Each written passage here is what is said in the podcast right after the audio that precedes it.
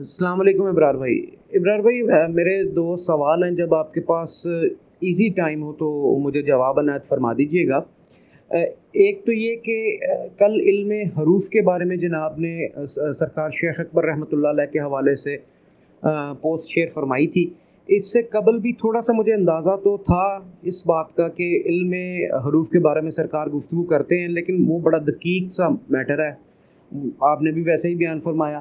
لیکن جو جدول جناب نے شیئر کیا تھا ساتھ میں وہ تصویر میں، تو اس سے مجھے تھوڑا سا اندازہ یہ ہوا کہ شاید اسے عرف عام میں ہم علم العداد کہتے ہیں۔ تو آیا یہ درست کانسیپٹ ہے میرا مطلب یہ میں ٹھیک پہنچوں اس بات تک؟ جی جناب، بہت شکریہ آپ کا۔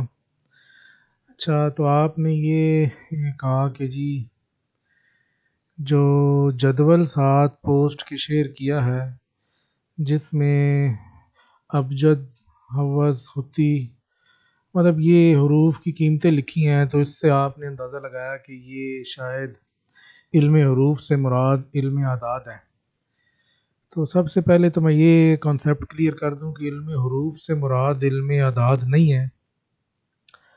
اور یہ جدول یا یہ تصویر صرف حروف کے حوالے سے بس شیئر کی گئی، اس کا اس پوسٹ سے کچھ خاص تعلق نہیں ہے۔ اب اس جدول میں جو حروف کے اعداد بیسیکلی آپ دیکھ رہے ہیں تو یہ عربوں کے نزدیک گنتی اس طرح لکھی جاتی تھی کہ وہ الف بے جیم، دال اور یہ پھر پورا چلاتے تھے اور ہر ایک کا ایک عدد تھا اور وہ جب کوئی عدد لکھنا چاہتے ابجد لکھتے تھے تو اس کو کیلکولیٹ کر لیتے تھے کہ four plus three plus two plus one تو یہ کتنے بن گئے۔ مطلب یہ اس طرح کر کے وہ گنتی لکھا کرتے تھے۔ لیکن ظاہری بات ہے کہ بعد میں جب یہ سب ترقی ہوئی اور پھر ہندیوں سے انہوں نے صفر کو اخذ کیا اور پھر گنتی لکھنے کے لیے ایک دوسرا طریقہ بنایا گیا کہ جس میں عادات جو ہیں ان کو لکھا گیا، تو اس کے بعد سے پھر جو عادات ہیں وہی لکھے جاتے تھے۔ تو اس پوسٹ کا، اس تصویر سے کوئی خاص تعلق نہیں ہے۔ اچھا تو پھر سوال یہ ہے کہ تصویر کیا ہے اور پوسٹ کیا ہے؟ ہاں، معاشرے میں دیکھتے ہیں بہت سے لوگ علم عروف کو اس طرح سے بھی لیتے ہیں کہ وہ علم اعداد ہی بنا دیتے ہیں۔ اور پھر آپ کے عدد نکال کے کہتے ہیں کہ جی یہ عدد ہے تو اتنی دفعہ یہ پڑھیں تو یہ ہوگا تو وہ ہوگا۔ تو ایک یہ پہلو تو ہے ہی ہے۔ لیکن پوسٹ میں جو شیئر کیا کہ شیخ کے نز، آڈیو پوسٹ کی بات کر رہا ہوں۔ آڈیو پوسٹ میں جو شیئر کیا کہ شیخ کے نزدیک علم عروف، وہ تین، اس کے تین مراتب ہیں۔ جن میں یہ جدول والا مرتبہ نہیں آتا۔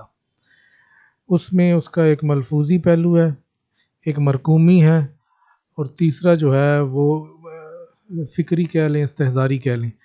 تو ان تینوں میں یہ اس حروف کے اعداد نکال کے اس سے بعد یا اس سے عمل نہیں کیا جاتا۔ تو اس وجہ سے اس کا اس سے کوئی ڈائریکٹ لنک نہیں بنتا۔ اب وہ تینوں کیا ہیں؟ کل کی آڈیو پوسٹ میں آپ نے کچھ نہ کچھ سن لیا ہوگا۔ باقی تفصیل میں آپ کو ابھی تو نہیں بتا سکتا، ہماری کتاب چھپے گی، مقدمہ آئے گا، آپ اس کو دیکھ لیجیے گا، اس میں ساری تفصیل ہوگی۔ تو یہ آپ اس میں سمجھ سکتے ہیں کہ وہ کیا چیز ہے۔